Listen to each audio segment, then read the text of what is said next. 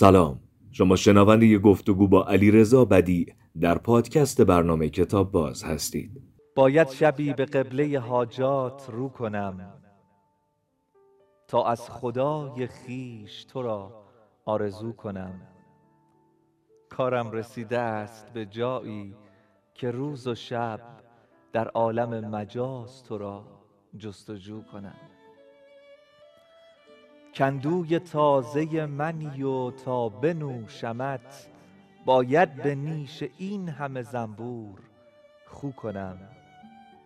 چون کوزه گر سبو کند از کاسه سرم بگذار پیش از آن سر خود در سبو کنم.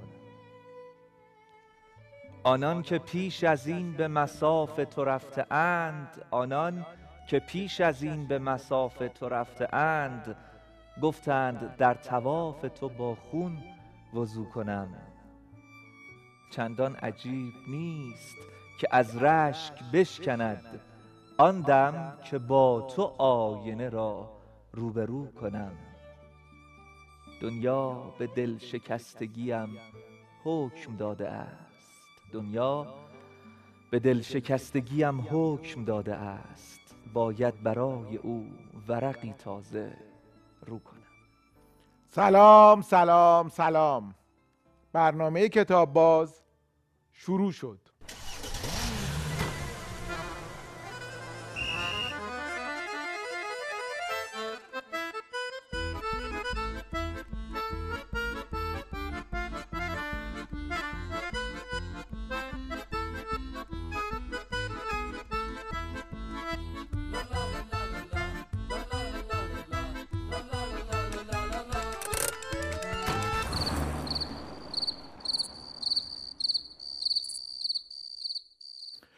آقای علی رضا بدی شاعر و ترانه سراب کتاب باز خیلی خوش اومدید قربون شما متشکرم. به نام خدا.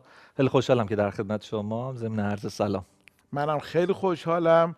خیلی خیلی زیاد. دفعه پیشی که مهمان ما بودید که واقعا برنامه خوبی بود. امیدوارم این دفعه از اونم بهتر بشه. امیدوارم. ولی به هر حال منم دوست دارم این برنامه رو و خود منم از اون قسمت که در خدمتون بودم خیلی اصطلاحا بازخوردهای خوب و مثبتی گرفتم. خوشحالم. آقای بدی ترانه سرا درسته یا ترانه سرا؟ خب حقیقتا این چون زیادم اتفاقا توی محافل ادبی یا توی این فضای مجازی خیلی پرسش میشه.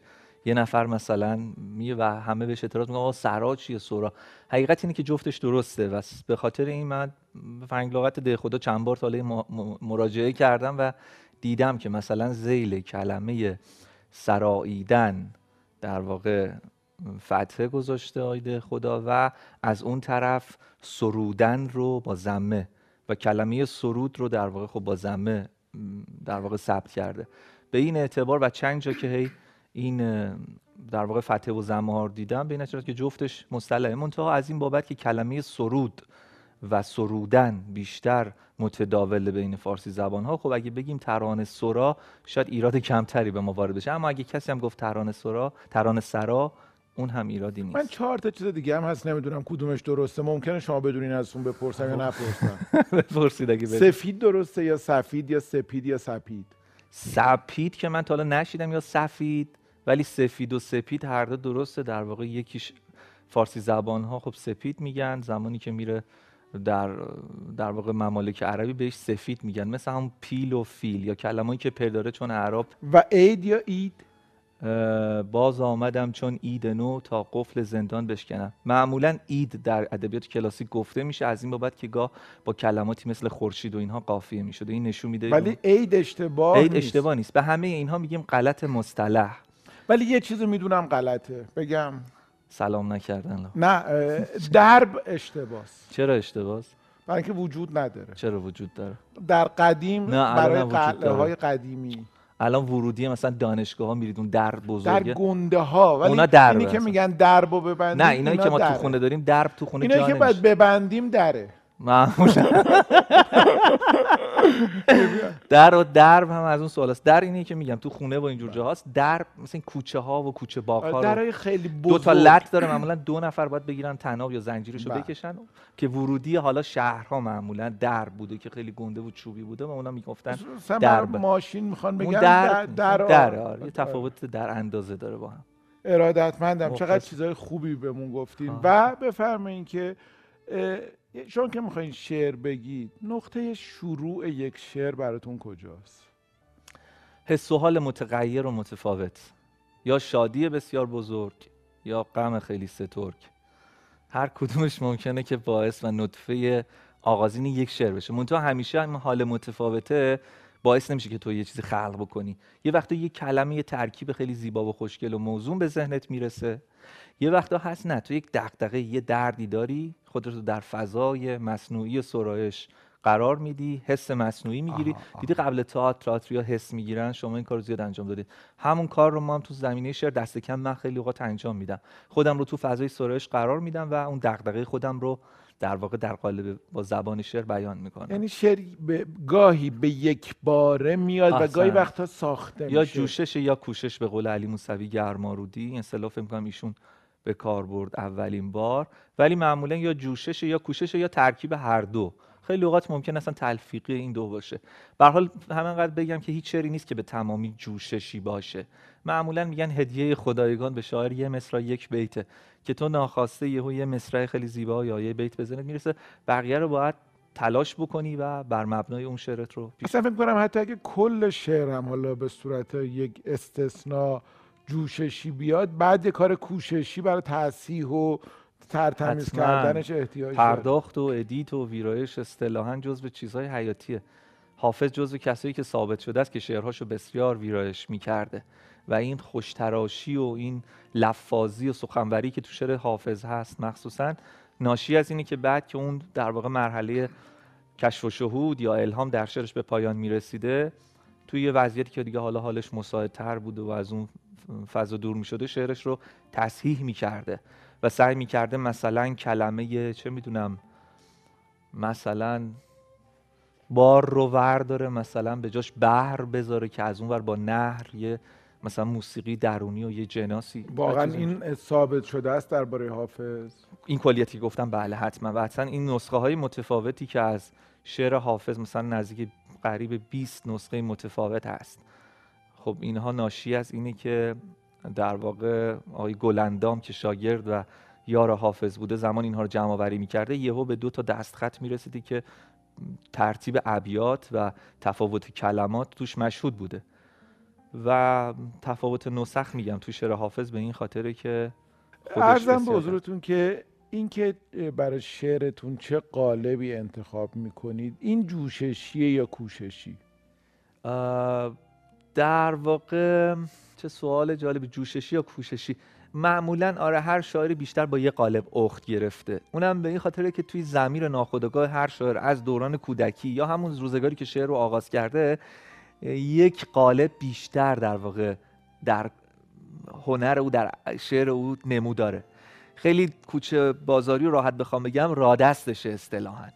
بعید نیست من اگه مثلا شعر رو از همون روزگار کودکی بیشتر با مصنوی اخت گرفته بودم الان مصنوی می نوشتم. حالا اینکه من الان غزل می نویسم یه وقتهایی هم هست که محتوا و در واقع مضمون و درون مایه کار شماست که خودش رو به تو معرفی می‌کنه.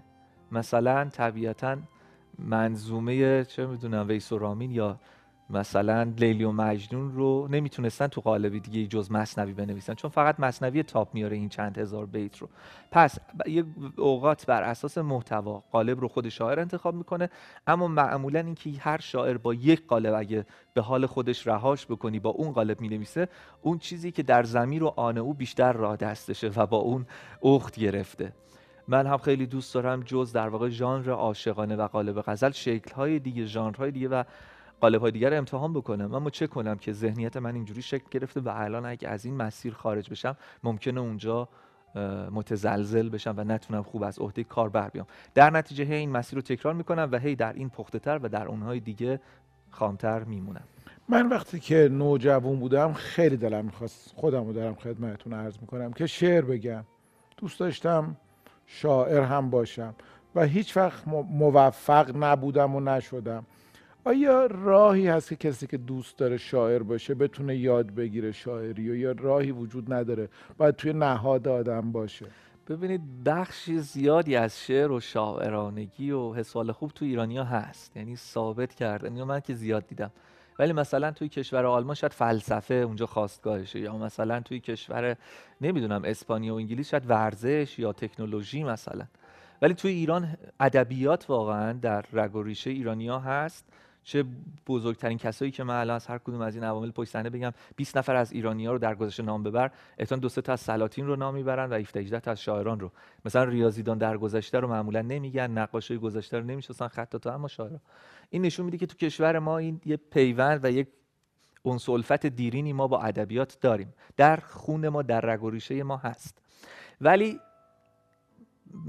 من حس می‌کنم کسی که بخواد اگه امروز شروع بکنه به شعر اون خمیره اصلی اون جوهر و ذات ناب رو باید در درونش داشته باشه که ایرانی ها اکثرا دارند این رو باید تقویت بکنه. چگونه؟ یک با مطالعه. دو با مطالعه. سه با مطالعه. چهار با شرکت در جلسات و محافل و انجمنهای ادبی. یک دو سه چهار مطالعه یک دو سه مطالعه. مطالعه کتاب های در واقع پیرامون ادبیات درباره ادبیات خود ادبیات و هر چیزی که باعث میشه این ذهن تو پروارتر بشه.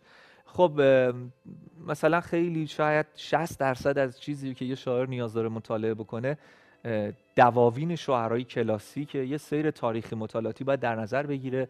یه بخش عمدهش ادبیات معاصر رو باید مطالعه بکنه. در کنار اون پیرامون ادبیات باید نقد جامعه شناختی نمی‌دونم روانشناسی فلسفه و منطق تاریخ استوره درباره شعر و هر چیزی که پیرامون اینا رو مطالعه بکنه. اینها در واقع هسته مرکزی و هسته ثانویه مطالعات یک نفره که می‌خواد شعر بگه. یه مصاحبه ای هست با خانم فروغ فرخزاد که آقای گرگین, کرده بله که هم در واقع مکتوبش هست و هم صوتیش وجود داره. که توی اون خانم فرخزاد میگه که در یک مقطعی از جوانی نوجوانی میگه در اون دوران دیوان پشت دیوان بود که میخوندم. یعنی درسته که خود شاعر نوپردازی بوده ولی اشراف کاملی به شعر شعرهای کلاسیک داشته. خودش میگه که دیوانها رو پشت سر هم میخوندم و زمین میذاشتم رفتم سراغ دیوان بعدی. میشه که این شدنی هست یا شدنی نیست که شما برای بیننده های ما که علاقه مندن یه سیر مطالعاتی بگیم که به نظر من اگه علاقه مندن به شعر به شاعری به ادبیات ادبیات کلاسیک اینجوری بخونن بعد نیست. اینجوری شروع کنن. ببینید شاید این سیر مطالعاتی رو بشه با دنده دادن تو ماشین مثلا مقایسه کرد. باید ابتدا کلاج بگیری بزنید دنده یک بعد بزنید دو و سه چهار پنج. ولی اگه همون ابتدا به ساکن شما بذارید دنده سه درجات خاموش می‌کنی. اون دنده سه شاید توی ادبیات مثلا مطالعه بیدل دهلوی در گام اول باشه. خب یه سری متون هستند که بر اساس فضای ذهنی شاعر و معلفش و بر اساس اون در واقع رابطه ها و شبکه های معنایی که تو اثرش هست خیلی سهل و ممتنع تر و ساده تر و به فراخور اون یه سری متون هستش که مثلا توی یه بازه های از زمانی تاریخ ادبیات ما قامستر و پیچیده تر و سنگین تر شیوهی که من بخوام مثلا پیشنهاد بدم اینه که ابتدا کسی که می‌خواد شروع بکنه ابتدا باید سطح سنجی بشه مثل یه هنرجویی که می‌خواد زبان انگلیسی مثلا فرا بگیره باید ببینه تو چه سطحیه.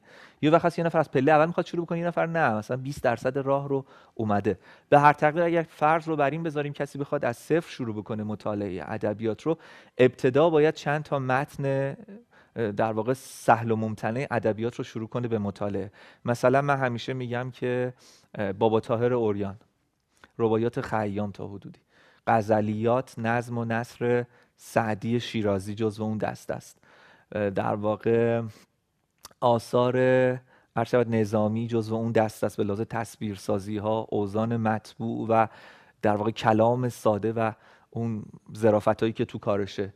این هاست و شاهنامه رو مثلا بتون تو این دوره بخونه خیلی خوبه. شاهنامه سخت نیست؟ شاهنامه نه سخت نیست. چون که ناخودآگاه تنه ادبیات ما شاهنامه است. شما برای مراحل بعدی خیلی لازم داری که در همون ابتدا دست کم بخش هایی از شاهنامه مثلا مثل رزم رستم و سهراب یا رزم رستم و اسفندیار رو بخونی تا با این پایه و اساس زبان فارسی آشنا بشی. چرا که بعدها توی دوره های متکامل زبان دوره تکمیل شده زبان فارسی نیاز داری بر اساس اون دستور و اون ساخت و نحو و بافتاری که توی شعر فردوسی آموختی بری به سراغ این متن. توی مرحله بعد مثلا شما می‌توانی متونی رو که حالا از اون تصویرسازی و زبان ساده دارن فاصله می‌گیرن و یه سری ادویه مثل ادویه عرفان و مثل ادویه های دیگه بهش اضافه میشه رو بتونی مثلا حافظ رو شما بخونی به نظر من پیش نیازش سعدی و انوری و تا حدودی خاقانیه. حافظ ریشه در اینها داره. مثلا مولوی رو بخونی پیش نیازش میگم. اون چیزایی که پیش از اون بود. چرا که اساسا کم کم از ادبیات سبک خراسانی که فاصله می‌گیریم و به سبک عراقی می‌رسیم شما باید در این سیر مطالعاتی آشنا بشی که چه اتفاقی در بوتیقای ذهنی شاعرای مثلا صده سوم تا ششم افتاد که حالا رسیدیم به سبک عراقی. و سیر مطالعاتی هم به این معنا نیستش که از همون صده دوم یعنی سال 260 هجری قمری که محمد ابن وصیف سگزین نخستین شاعر پارسی زبان آغاز کرد به سوره شروع بکنی و بیای تا برسی مثلا به قیصر همینپور و محمد علی بهمنی نه. پس یه سیر اینجوری رو به لحاظ در واقع یک تقریبا 40 درصد 30 درصد بر اساس سیر تاریخی باید شروع بکنه بیاد جلو. سی 40 درصد بر اساس اون در واقع شبکه های معنایی شود سهل و ممتنع بودن اثر و مباحثی از و اینکه چی به دلش بیشتر میشه یه بخش اوندش هم اونه که دیگه. ببینید من فکر می‌کنم اساسا اگه رغبت و شوق و علاقه باشه همه اینها حله. بله. کسی که رغبت داره با شعر بیدل هم شروع بله. بکنه بذاره دهنسه ماشینش خاموش, خاموش نمیشه. چون می‌دونه چجوری کلاج بگیره بله. بفرمایید که چای میل دارین یا دمنوش دمنوش دمنوش دفعه پیشم فکر کنم اون سال اومدم بازم دمنوش خورد بله بله. نمی‌خواین چای رو امتحان کنی نه دیگه حرف مرد یکی. بیام کمک نخه اون دفعه اومدم. نه نه نه. بفرم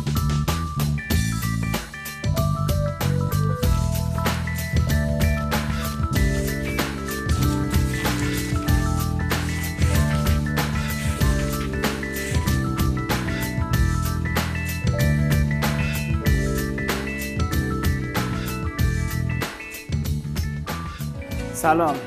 به محیط کار من خوش اومدید حدود سی سال در این فضا به کار مشغول بودم و شما رو دعوت می‌کنم. از محیط کار من دیدم فرمایید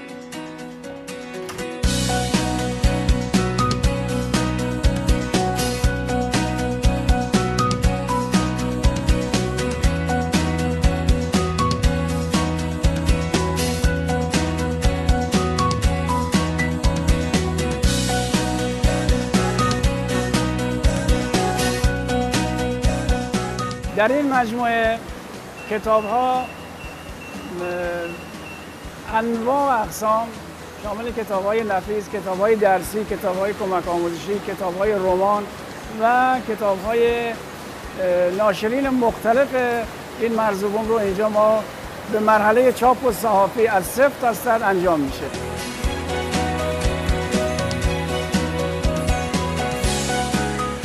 تنها مشکل ما در بخش تولید کتاب چه برای ناشرین چه برای ما متاسفانه قیمت های بالای کاغذ مواد اولیه مصرفی. اینا مشکلاتی هست که وجود داره و کار, کار ما رو سخت می‌کنه. چه بسا خیلی چاپخونه ها الان با و خود ما گاهگاهی حتی با خالی بودن ظرفیت مواجه هستیم. خیلی چاپخونه با تغییر نیرو مواجه هستند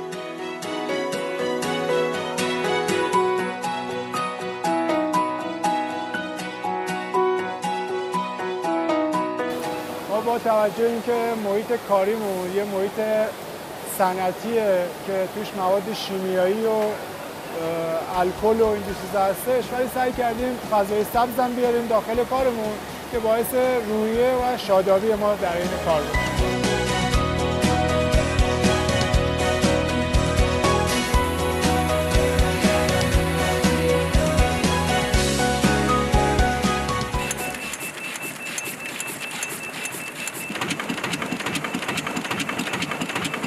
سر صدا رو میشنویم. بعضی وقتا که برق میره تازه می‌فهمیم آرامش یعنی چی.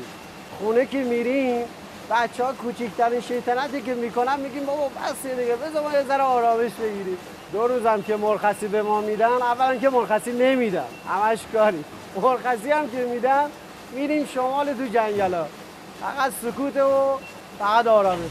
واقعیتش اینه که ما معمولا در حین که کار چاپ می‌کنیم سعی می‌کنیم از هر فرمی از هر کتابی چهار تا مطلب هم بیاد بگیریم که در طول سال خودش کلی چیز جدید میشه برامون. من خودم الان تو خونه کوچیکترین مشکل از بس کتابای پزشکی چاپ کردیم به من میگن دکترید. علاقه ما به کتاب این مدلیه.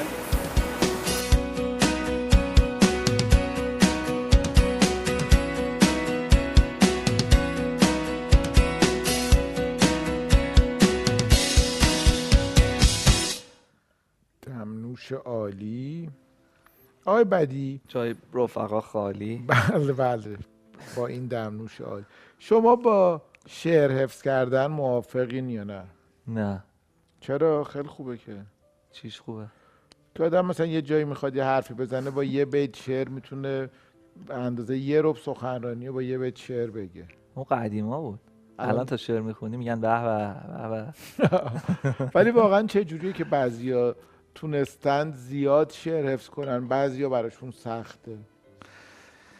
خب باز همون به عنصر علاقه است و ریشه در کودکی داره.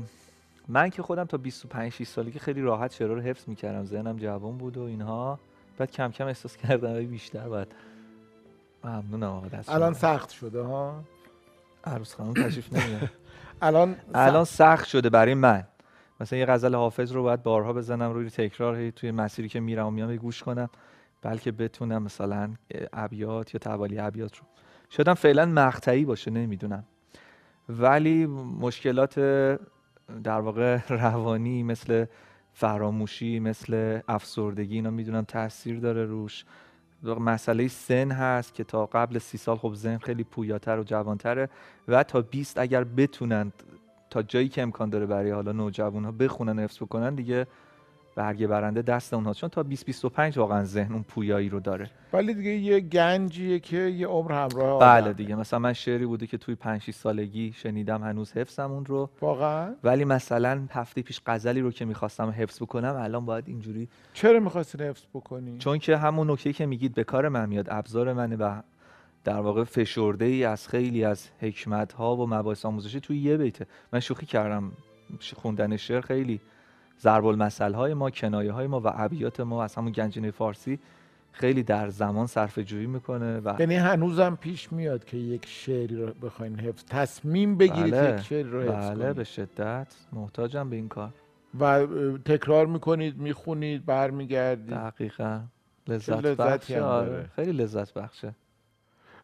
الان مشغول چه کاری هستی چند تا کار مهم رو همزمان دارم پیش می‌برم و این یکی دو ماه آخر سختتر یعنی شلوغترین روزهای کاری عمرم رو داشتم بدون شک. یکی بحث ادامه تحصیله که در هفته دو روز باید برم مشهد اونجا درس بخونم برگردم. این مسافت رفت و برگشتش هم روی هم رفته 24 ساعت زمان می‌بره. دو روز اونجا درس دارم.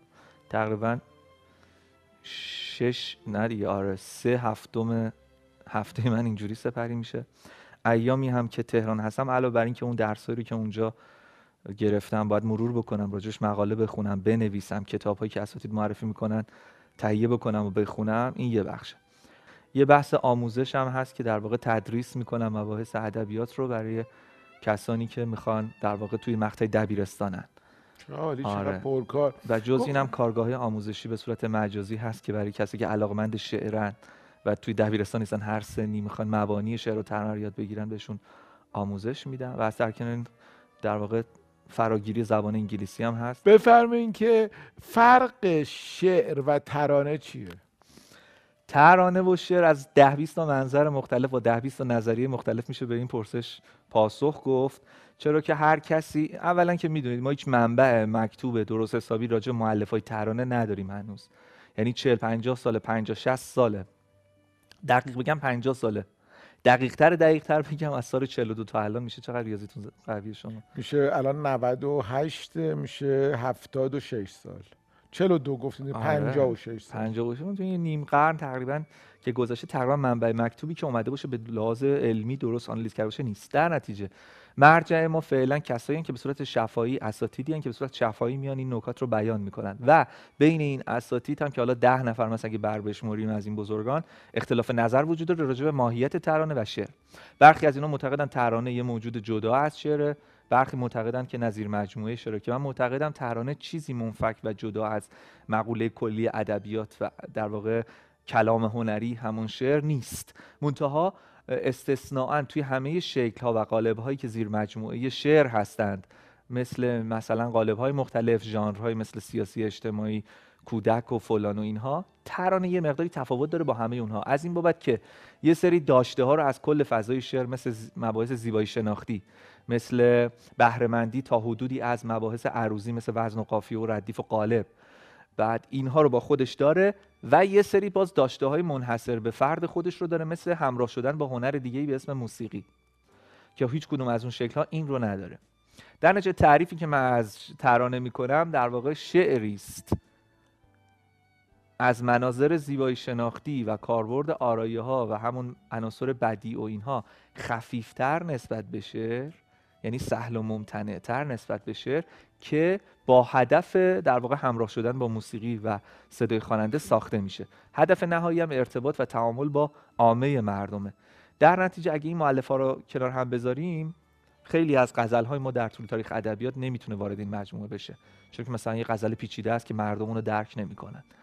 یا ترانه قابلیت اینو داره که آدم بشینه و ترانه رو بخونه یعنی مکتوبش رو بله, بله. مکتوبش. بله. این قابلیت رو داره. بله حتما حتما. حتما قرار نیست خیلی از ترانه ها صرفا با صدای خواننده و در بافته یه ترک موسیقی شنیده بشه. این امکان رو به شما میده که به صورت جدا و مجزا از موسیقی هم شما به صورت مکتوب لذت ببرید. چرا که گفتم شعری است سهل و ممتنه که او امکان داره. شما تو همین قسمت شعری سهل و ممتنه که تا این قسمت چون می‌تونی جدا از موسیقی بخونی و لذت ببری. و آیا هر شاعری می‌تونه ترانه سرا هم باشه؟ نه اصلا اینطوری نیست.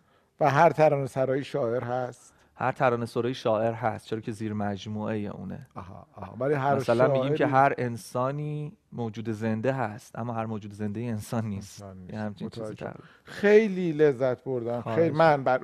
امیدوارم بیننده هم همینقدر لذت برده باشن. اجازه میدین که کتابایی که آوردین رو معرفی بله حتما. تقدیم شما. ارادتمندم. دمنوش اون کتاب رویه که نه اون اصلا چرا نه؟ اونو فقط آوردم که شعر می‌خونم از ذهنم نپره. آخه بذارین یه یادآوری بکنیم. حالا که انگشتر فیروزم به دستتون هست که ماه و ماهی علیرضا بدی مجموعه غزل حتما ترانه ماه و ماهی رو شنیدید دیگه. شاعرش اگه از آن بله شاعرش تو ماهی و من ماهی این برکه آبی. شاعرش آقای علیرضا بدی هستن که انگشتر فیروزم که توی اون ترانه هم هست به دستشون هم هست. بله. تاریخ بدن در ادبیات سید مهدی زرقانی. بله استاد دانشگاه فردوسی هستند. بعد دربارش صحبت کنین چقدر جالبه جزو بهترین در واقع اساتید انهای زرقانی و خب مطالعات خیلی جالبی دارن توی شکل مختلف. مثلا بهترین تصحیحی که ما از حدیقه سنایی داریم تصحیح ایشون هستش و تخصصشون ادبیات عرفانیه. اون تا این کار ایشون باز یه وجه متمایز و جدایی از تحقیق و پژوهش‌های ایشون رو به نمایش گذاشت. از این بابت که تا به حال در طول تاریخ ادبیات ما در کشورمون هیچ کسی نبوده که صرفا به بدن به پردازه در ادبیات. همواره توی ادبیات ما سعی شده که روح رو وجه متعالی در واقع وجود یک فرد بدونند و با چماخی بزنن تو سر بدن. این کتاب به شما نشون میده که اتفاقا بدن چه جایگاهی توی تاریخ در واقع رشد و نمو فرهنگ بشر داشته توی اشعار پیشا اسلامی توی دینهای مانوی و زرتشتی میاد. همین جسم و بدن رو بررسی می‌کنه که چه جایگاه ویژه‌ای داشته و میگه مثلا توی آین زرتشت بدن جایگاهی برابر با روح داشته نه پایین تر از اون. اما توی مثلا آین مانوی بدن کم کم نازل میشه و روح رو اطلاع میدن و بعد میاد توی دوره پسا اسلامی چه در ادبیات عرب چه در ادبیات فارسی فقط به ابیات و شعرها و دوره هایی که به بدن به ماهوای بدن پرداختن در واقع می‌پردازه. و بعد باز بدن رو میاد از منظر فقهی از منظر اجتماعی از منظر زیست شناسی از منظر ادبی بهش نگاه می‌کنه توی هر دوره و بعد توی شعرهای فارسی میاد بررسی می‌کنه. کاری که برای اولین بار انجام شده و همونطور که خود مؤلفم گفته خودش می‌تونه سررشته خیلی از پژوهش‌ها و تحقیقات بعد این خیلی باید خوندنی باشه. بسیار خیلی، کتاب جذابیه. خیلی, خیلی متشکرم. و کتاب بعدی رساله در تاریخ ادیان میرشا الیاده ترجمه استاد جلال ستاری. بله خب میرشا الیاده یکی از در واقع پژوهشگرای حوزه ادیان و آیین و رسوم باستانی هستش.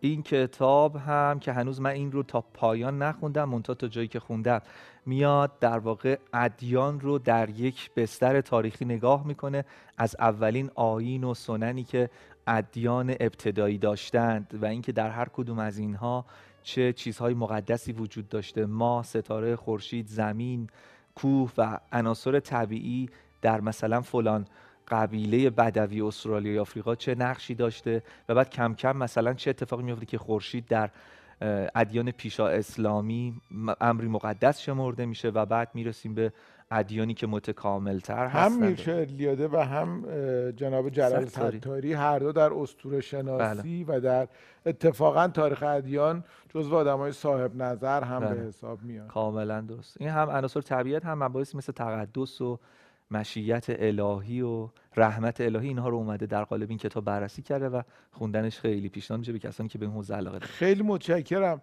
ما اینجا سردیس بعضی از بزرگان ادب فارسی رو داریم. خواهش می‌کنم یکی از این سردیس ها رو از ما به یادگار بپذیرید. کنار سردیس قبلیتون قرار بدید. دو تا سردیس و, و امیدوارم تعداد این سردیس ها یه موقعی ردیف از سردیس های ما داشته باشین. یعنی هی مکرر و مکرر و مکرر مهمان ما بشید و ما لذت ببریم و شما این یادگاری ها رو کنار هم بچینید و یاد ما باشید. ممنونم. باعث افتخار بود. اون دفعه هم که من اومدم سردیز رو کاستم که چون نداشتید گفتید تو انبار اینجا نداریم من جریمتون کردم و دو تا گرفتم. یعنی مهدی خماسالس رو و جامی رو هم که خودتون به من دادید. مهدی خماسالس گوشتم تو کتاب خونم بخشی که کتاب های مهدی خماسالس هست و جامی رو هم جلوی دوام الان نگاه نکنین که دوباره چیز نشه که ببینین کیو ما نداریم بخواین همونو دوباره دوتا بگیرین چون خب. بریم ببینیم از بین داشته همون این دفعه حسین منزوی رو اگه محبت کنیم این دفعه هم بکنم دوتا بردیم. بفرمایید. انشالله. بفرمایید. بفرمایید شما. خواهش می‌کنم. هم بفرمایید. بله. خب، چی دارید اینجا؟ متاسفانه سردیس جناب منزوی رو نداریم. دو تا برمیدارم بازم. بفرمایید بفرمایید. فقط اینجا وایسین که دوربینای ما هم شما رو ببینه. من شما کجا وایسم که دوربینا منو ببینه مشکل دارم. خب من شمس تبریزی رو برمیدارم. بله.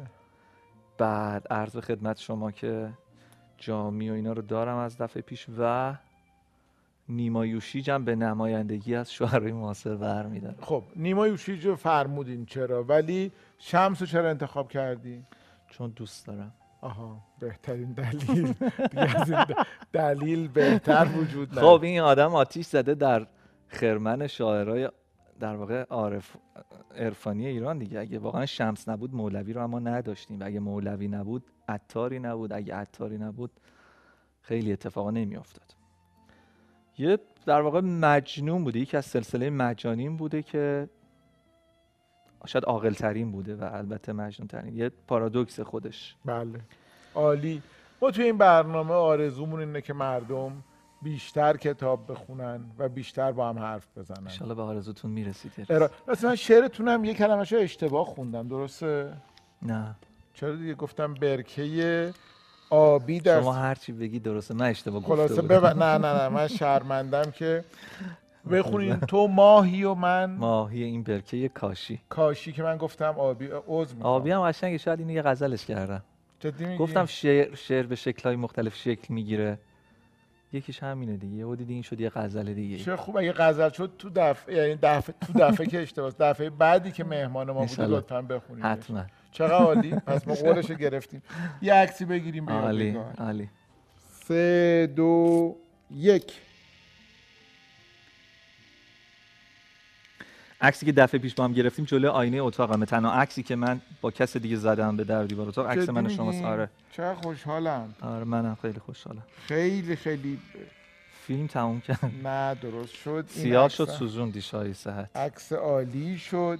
جناب بدی واقعا هر بار که به کتاب باز میاین برنامه ما دیدنی میشه لست دارید. و... از این جمله‌ای که به همه مهمونا میگید لابد. آره به خیلی از مهمونا میگم چون حس واقعیمه. یعنی آدم تا وقتی که لذت نبره که برنامه خوب در نمیاد. همینطوره واقعا. من کیف می‌کنم. این برنامه رو خیلی دوست دارم. از این که متعلق به خودم میدونمش حس می‌کنم واقعا اگه یه برنامه خودم بخوام انتخاب کنم برم اینجا. فضا شما مباحثی که مطرح میشه شنیت همه چی. ارادتمندم. خیلی ارادت. خیلی خیلی متشکرم. مخلصم قربون شما زنده باشید.